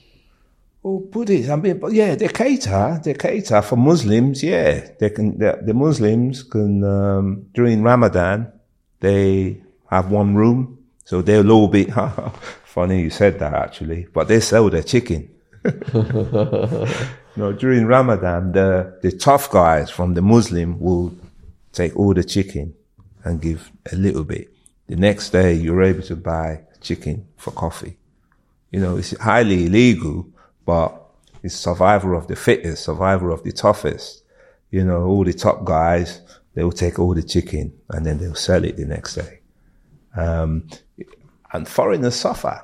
You don't get, like a foreigner will say, oh yeah, I'm a Muslim. They'll go in there and they don't get nothing. So the next year they don't bother going because they know what's going to happen. The Thais are not going to give them anything. What's the main religion then? Is it Buddhism? Buddhism, yeah. Buddhism. So, but you're not forced to do, you're not forced to pray in the afternoon. A, something will come up, the Buddha will come and everybody will pray. But if you're in that other guy's building, whether you're a Buddhist or not, you still have to sit like this. But in the other buildings, the Commodore is not that strict. I- If you're not, you don't have to do it. But that other guy, oh my God. Ah, I forgot about this story. This one's interesting. Some guy went to court. This was when the cigarettes was banned. This guy goes to court, swallows cigarette. Somebody seen him and told that Commodore. So the Commodore gave him laxatives. And the thing went coming out. And in the, mid, in the middle of the assembly, he had this guy crouched down. He had a ladyboy putting his hand up there trying to I kid you not. This is this this this, this um, guy is a sadist, man, and he showed it on TV. I mean, would, Everybody watched it. would the acid in your stomach not dissolve a cigarette end? Well, I mean, So he's, it's he put it in a plastic. wasted. Wrapped. Yeah, Wrapped he wrapped it. something. He wrapped it up. He wrapped it up. But this guy is not a good guy. I No. mean, he's a guy that will sell trainers, like, like trainers. I bought trainers in there for training. So he'll buy trainers and one day he'll just decide nobody's allowed to wear trainers anymore. He'll go and collect everybody's trainers and throw them away. A month later, if you want to buy trainers, he's 30 coffees, 40 coffees. Then he sells your trainers again. This guy is there to make money. That's what he does. He just, but to be fair on the guy, the only good thing he does, he put, he treats people in that wing during the Thai festivals. He will make sure his parties are big parties. Parties. Yeah, yeah, yeah. Explain With a music party. DJs. Um, like during Songkran. once a year. In the prison, music yeah, and yeah, DJs. yeah, yeah, yeah, yeah. Thai New Year. During Thai New Year, he'll, he'll get a DJ and he'll have food. He'll buy, he'll buy lots of special stuff where there'll be competitions to win the stuff and he'll give some stuff away. But it's taking money all the way through the year to be able to do this. And that's the, one of the good things that, that's one of the only good things that he does. But my building chief, he doesn't take money, he doesn't want bribes, so he'll be quiet, there'll be nothing. But he's building, oh God. I He- think he I- I-. I think I'd rather take the not giving away money all year yeah, than yeah. what a party once And a year. bring a DJ and it'll be a special DJ. What kind of music? Ah, Thai music. Thai, Thai disco, music. yeah, yeah. Any Thai, good? Thai. No. noise. All it is is, is noise. noise. you ever heard anything like that? No, Yeah. No. It's just bizarre, isn't it? Like he's he's such a cruel man all year. Yeah, this throws man's horrible. He an really he, he, he's bad. He's a bad person. Really bad person. So we had a podcast guest on talked about the Thais putting jewelry in their penises. Oh, what? yes. Have you heard about this, Jen? Yes. No. I mean, this is this is something that you cannot fathom. You cannot believe. This is going to blow they your mind. inject Vaseline, and it's like a bell. It's like a bell like this. You, the bottom bit is this big, like this, and it's like a bell. It swings. You don't get rings that much, but what you do get a lot is silicone. And and oh no, it's you know like ball bearings. Ball bearings, that's what Yeah. the person told us. Yeah, they slit the thing open and um, they put a ball bearing in there and then it just heals back up again. And some people have five or six in there. And the purpose of doing that in prison is what? Showing off. Oh, I got, oh, oh, oh. The Thais. Metal in my. Yeah, that's what they, that, they like that shit. And this what? Oh, Who are you showing it off to other men? It's like, Yeah. I know, a guy gets a Prince Albert, he's trying to impress a, a, a woman. he's impressing all the other guys. He's impressing all the other guys. That would impress and me. you can get into trouble for it. I mean, you know, some people it goes wrong. Like it goes what? gangrene. Gangrene. Yes. So the prison don't like it. I mean, now someone somebody gets punished really bad. You get you can get punished for two months, three months, every day exercise. The punishment, like let's say for example, when you first come into the prison, you do exercise for one month. And then when you get moved to another building, you do exercise for another month. Foreigners are exempt from this.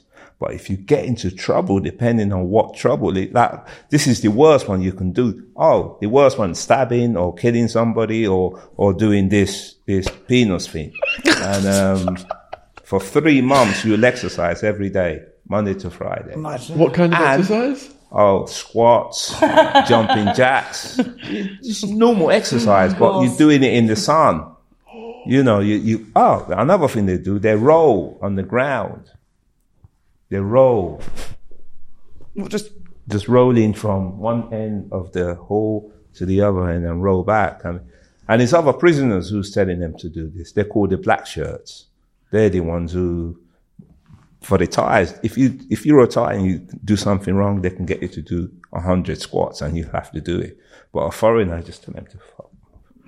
They won't even bother asking you to do squats. Is, is there like, you know, like when you go into prison they give you like a rule book or they tell you there's all these rules. Is, is there a, a- They only a- give it to the Thais. They only tell the rules to the Thais, but you have to learn. You have to follow what the Thais are doing. You have to make sure you keep your eye out to know what. I mean, there was a guy, an English guy, who he doesn't want to listen, but you know, he'll go and shower in the sink. You know, something that doesn't make sense. You know, I just, why are you doing that? You see anybody? But he get punished. you'll get punished for it. And um, the worst thing that can happen to a prisoner, if you do something wrong on this wing, you get sent to that man's wing. It's, you- you know, because he's going to punish you over there as well. Did you violate any rules by accident or otherwise? Yeah, but nobody really. What did I do that was kind of Well, things like showering when I'm not supposed to shower and things like that. But you just you pay Thais to do that, so they just keep a they just keep a blind eye because the Thais are the ones who are running the prison. So depends on how long you've been there and how much money you have. Depends on how influence you have. So I was quite liked. I can do kind of whatever I liked, really, to a certain extent. And the Commodores weren't more lenient on you, foreign folks. Yeah, they have to be. They can't beat foreigners. They can't beat foreigners. It's, if I had reported what happened to me to the Commodore, those people, they will try to find out what happened, who did it, and, and they'll be severely punished because they can't have the embassy.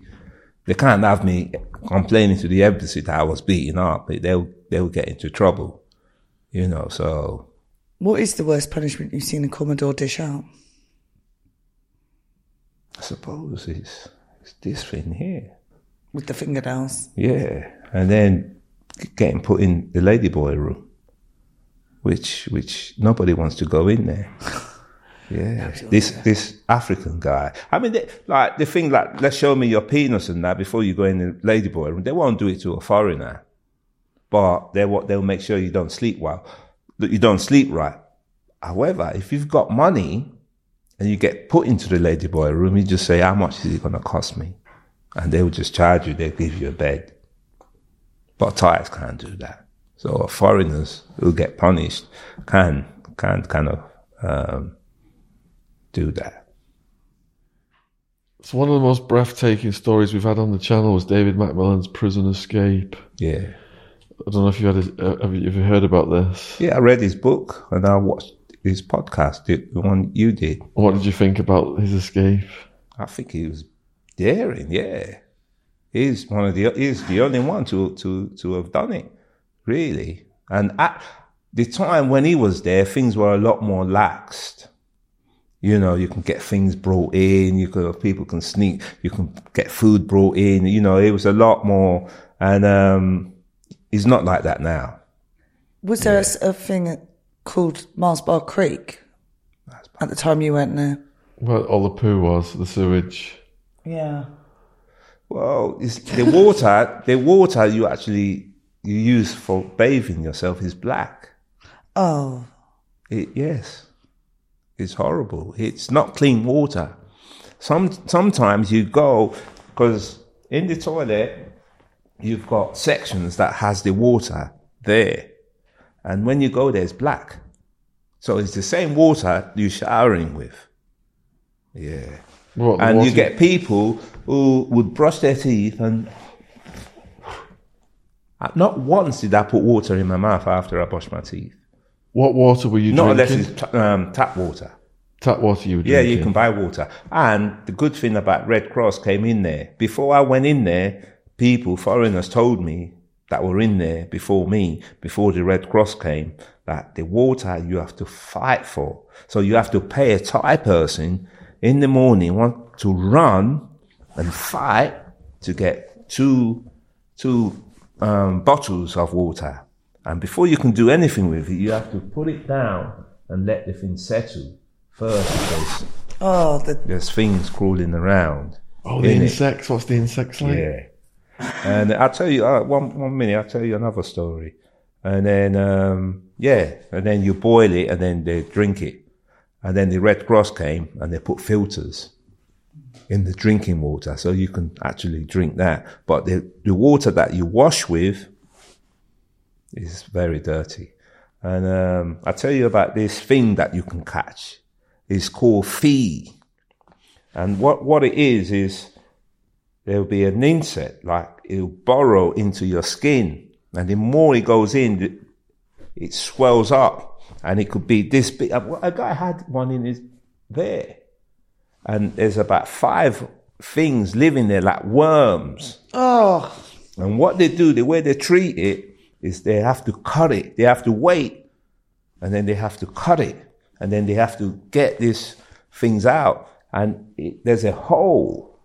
So they get like toilet paper, like this. Like this. They roll it like this.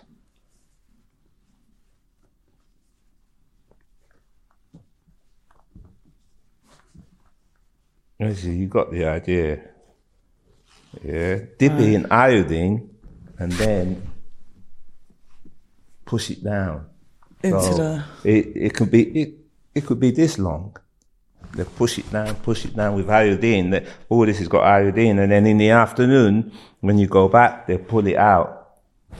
Ah, it's one of the most disgusting things you'll ever see. Feed is called, and I'm so happy that I didn't catch it. It's the worst thing Oh you can catch in there, and you can get it all. You can get it here. You can get it. So guy had it here. You can get it on your back, where the, it, you're scarred for life you're scarred for life. It's the most horrible thing you, and you can't walk and it hurts. It's painful. Really painful. And there's nothing, there's no treatment for it. I don't, nobody knows what causes it. Do any, Nobody. Any bugs visit you in the night? the cockroaches. Yes. Mm. Where I sleep actually is near the window and I, and there's, it gets dark, there's thousands of cockroaches. And now and again, one, you have to brush one off your face. Are you scared? And this is horrible, horrible, horrible. Cockroaches, yeah, they do come. They come. And they walk over people in the night. And a few have been over me. Yeah. Yeah, scary. Did you ever fantasize about escape? No. You fantasize, but it's impossible. You just, just forget about it. The only time you might think is possible, like I said before, is when you go to the hospital. Because you, it's outside, but you have chains on.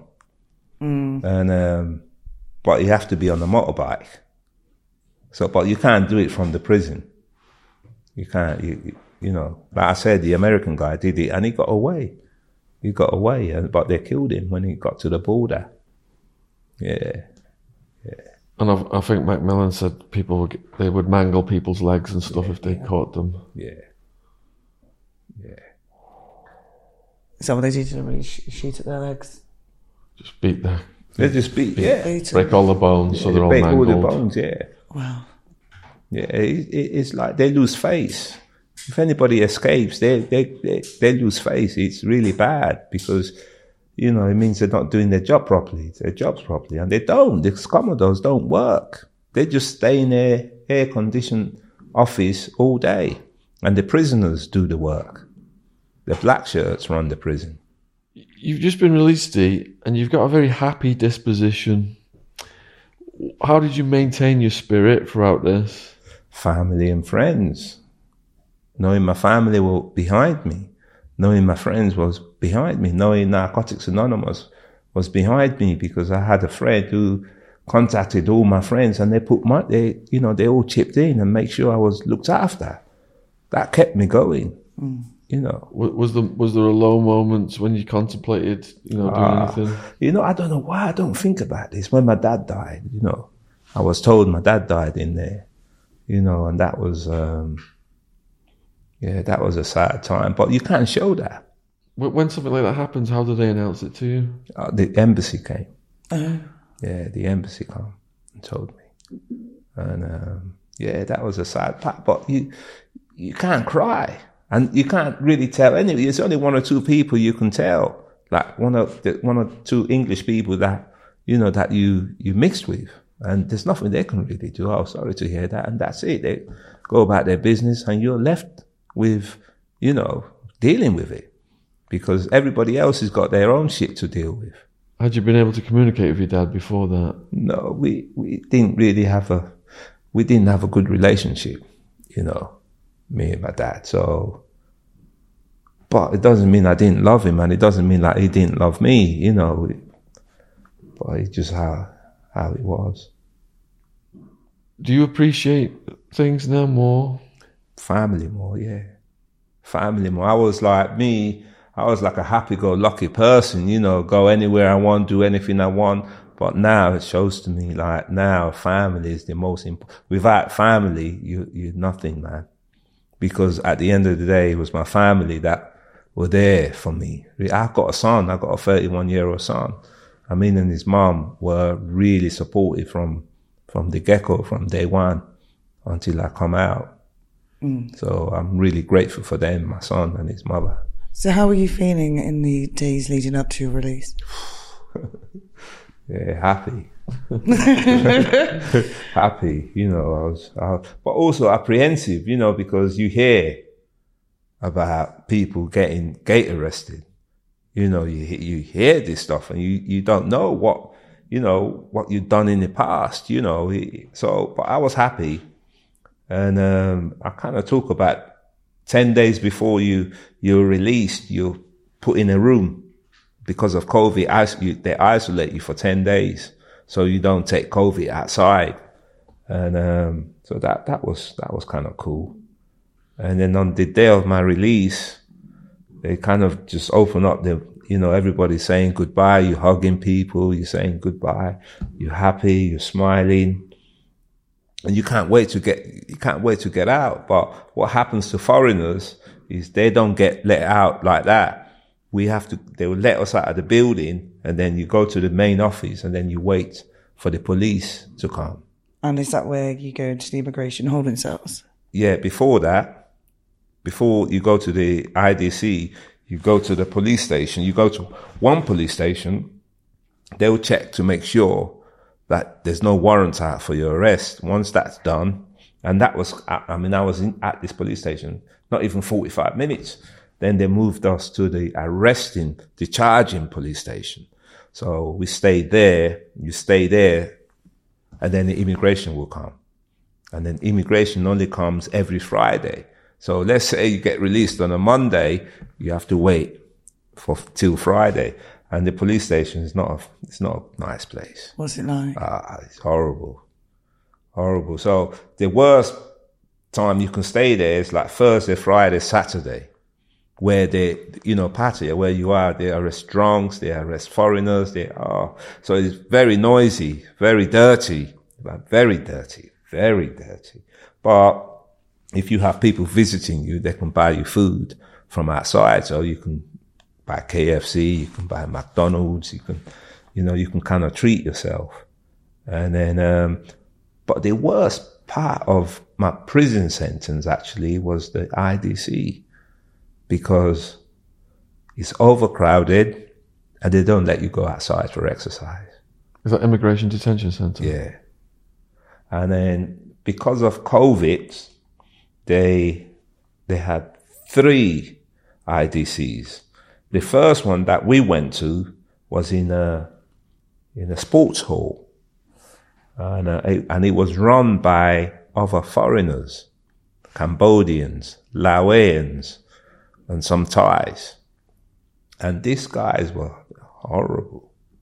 Now, let's say you're a foreigner that is, hasn't got any money, or hasn't got an embassy. And I saw this. They'll beat you every day. I mean, it's bad. I mean, when I mean a kicking, they give you a kicking and then make sure they subdue you. When you think it's over, it's not over. They'll keep kicking you and kicking you and kicking you. I mean, this was, this was horrible to see. I watched this happen. I think, whoa, whoa, slap, punch, kick. And um, so they did that to subdue everybody else. So when you see that, you just have to be on your best behavior because that could potentially happen to you. So, and I saw them beat many people in there, many people. And then they moved us to the worst bit, actually, where it's like another prison, but there's no prison guards. So, and then you don't exercise. You don't go outside. So there's been people who have been there four years in that room and they don't go outside and exercise. And they kind of run the room. They're like the leader of the room. So I was in this place from, I think it was Friday. And then on the Monday, my flight was on the Monday. So I was there Friday, Saturday, Sunday. And then on the Monday, I went to the regular IDC because my flight wasn't until about one o'clock. I see in the in movies the there's sort of women and children in these things. Is is that correct? Yeah, but where I was was only men. Was was only men, and it was overcrowded. It was. It's not a nice place. It really isn't a nice place. And uh, the worst thing is, is you don't you don't exercise. You know, you're just locked in that room, and there there are people that that have been there for four years and they've never been outside. for four years. And if you if you don't have money to go home, you stay there until somebody gets money for you to go home. And um, yeah, that was sad. That was sad to see. And then another humiliating bit was coming home. You know, I watched your thing going home. They let you on the plane first. You know, even though I was the first one at the waiting area, they let me on the plane last. Yeah, where everybody else has sat down and, you know, and I, my passport's been taken off me and I'm, you know, and then same thing coming out. They let everybody out first and then I was the last one to, um, to get off. And I was actually thinking the immigration going to pull me, you know, but they didn't, they didn't, they didn't do anything. And were you in handcuffs on the plane on the way home? No, No. no, no. No, they took the handcuffs off when I was waiting to board. Yeah. And, but it was all, I was grateful all the way through it, through that experience because I kind of knew I'm going home. I'm going home. And it was good to touch down again, you know, in England. And, um, and I appreciate England again, you know, because England was somewhere where I thought, ah, it- you know, I wanted to be in Thailand all the time, you know, but England's such a beautiful country, you know, we're so lucky here in England because I've got loads of support really from organizations and people and friends and that, you know. So I'm kind of grateful for, for, yeah, for England. Yeah. The property you'd accumulated during your incarceration, when your mates know you're about to leave, did they hit you up to leave them the stuff? Oh, yeah, everything you have to give away. yeah, everything, everything. What did you have? You know, because me, I had clothes, you know, I had shoes. What else did I have that? Yeah, mainly, mainly clothes, really. And I gave it to my boy that, that works for me, really. I gave him everything, even though other people wanted. You, you know, foreigners don't want what you want, what you've got. It's only Thais who want what you've got, really. Were you So- not allowed like a little radio or anything? no, nothing like that. nothing like that. Nothing like that. Only, only clothes, because you can buy clothes there. You know, so No. yeah, it was like the other wing, the first wing that I was at. It was kind of like a and football shirts are the main.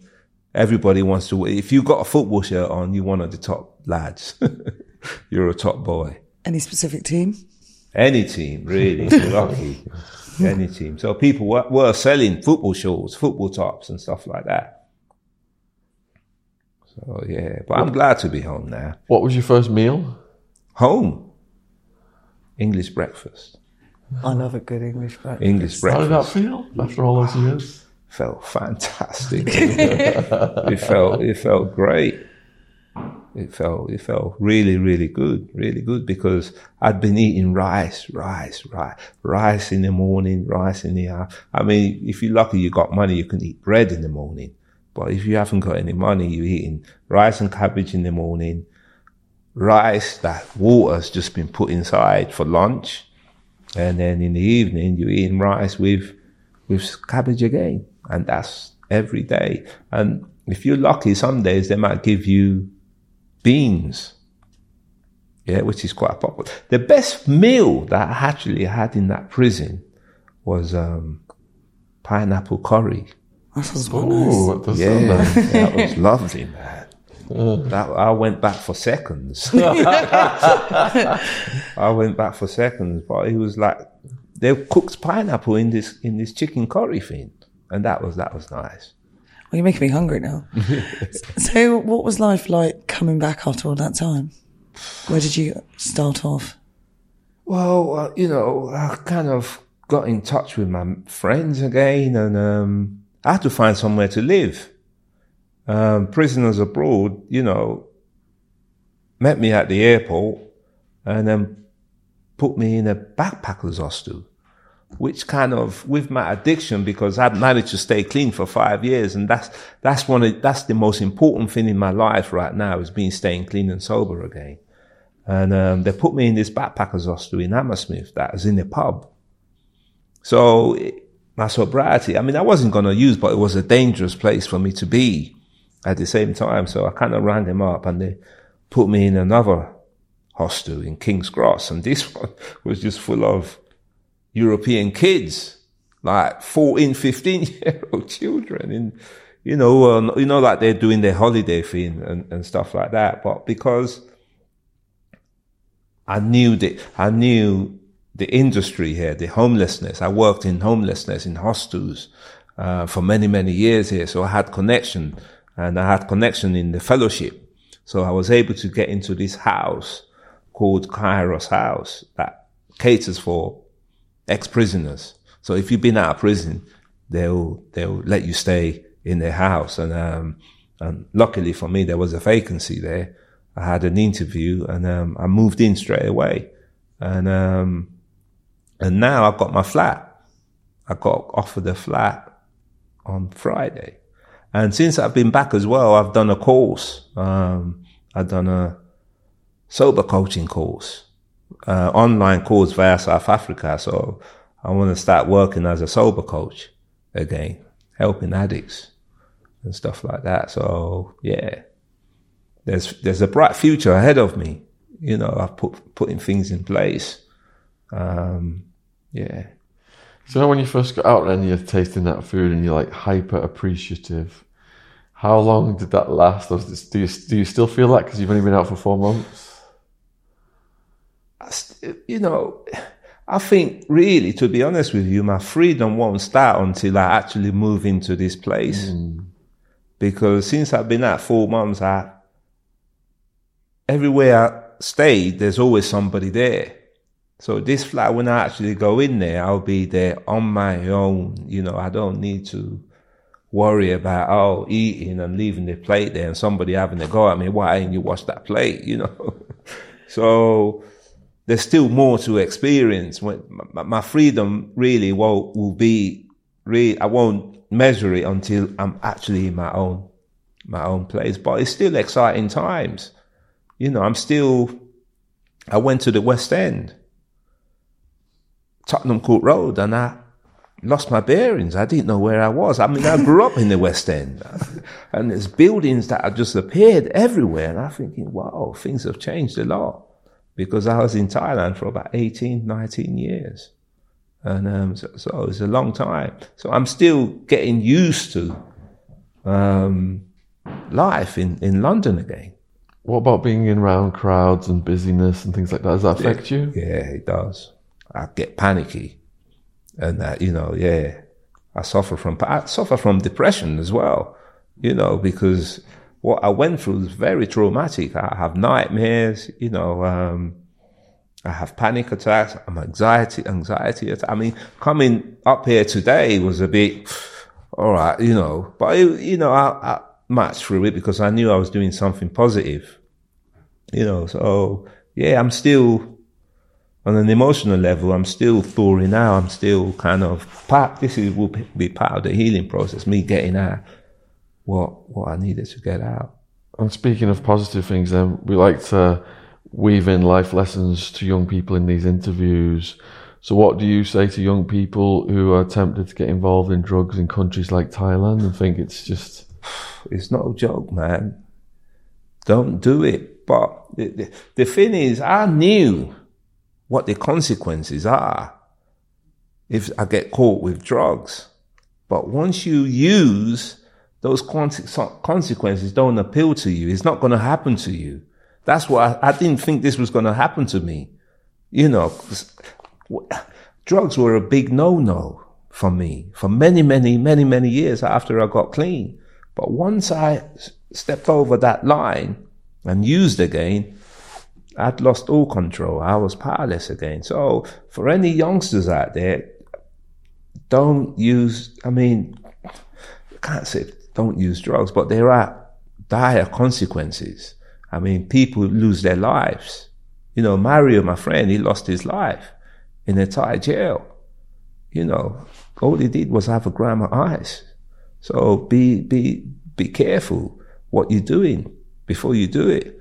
You know, Thailand's not, it's not a joke country. They deal with drugs. People use drugs severely there. I know an English person who's doing 38 years. 38 years. So That's a long time. It's a long time. And people watching these videos sometimes they want to reach out to the guest. Are you on, available on social media or anything? Yeah, I mean, I've got a website. If anybody You sent um, it over to me. I'll forward yeah, that and put that in yeah, the yeah. Well, description. say the say the name of it as well. um, stay clean and sober london.com yeah that's my that's my website and um, if anybody needs any support regarding drugs and alcohol you know they can always reach out to me and i can take them to a meeting you know to narcotics anonymous it saved my life you know it saved my life narcotics anonymous And it was Mark Dempster referred us, Mm. and we've had two, we've done two podcasts with Mark Dempster. If you've not seen him, he's a very funny storyteller. Um, how, how did you and Mark, you know, get together? what, recently No, how did you how did you, you get know to each know other? each other? Oh, yeah, Twenty yeah. Well, I met him in a in a meeting. You know, I met him in a meeting about twenty years ago, and uh, we've been friends since. And it, it, the fellowship is like family. We're like family, mm. and we don't we, we, don't shoot our win, wounded. You know, we don't. Li- that's what was shown to me. The fellowship showed me that even me relapsing, they didn't leave me alone. They make sure I was looked after, and the fellowship is like that.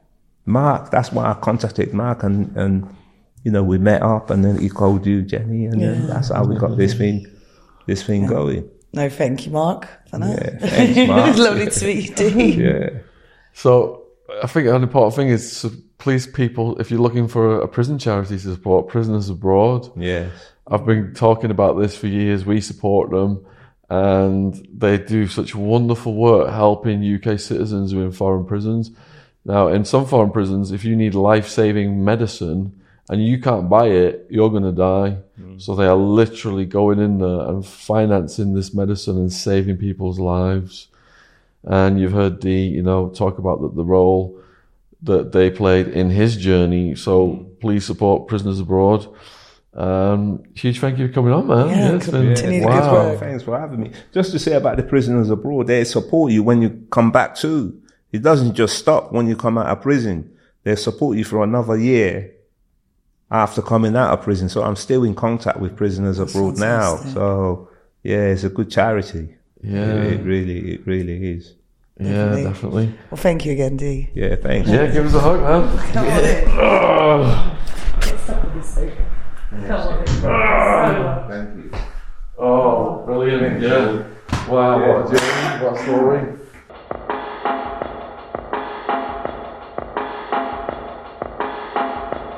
This podcast is sponsored by Gadfly Press. We are proud to announce the publication of Britain's number one art forger, Max Brandrett, The Life of a Cheeky Faker.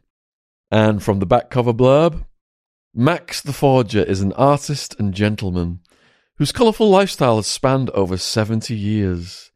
He has lived under the strict regime of Barnardo's children's homes, been an elephant handler in the circus, lived rough, busked his way from Brighton to Bombay, sold his fakes up and down the country, dined with dukes, socialized with celebrities, associated with gangsters, served time in prison, and donated tens of thousands to charity. And through it all, he has never stopped smiling and loving life and missing his mum. Quote from the book. Mr. Brandrett, I do not see you as a malicious criminal, sighed the judge. But why, oh why, do you continue to use your God given talent in this way? I just can't help myself, Your Honour. It's like an addiction, I grinned.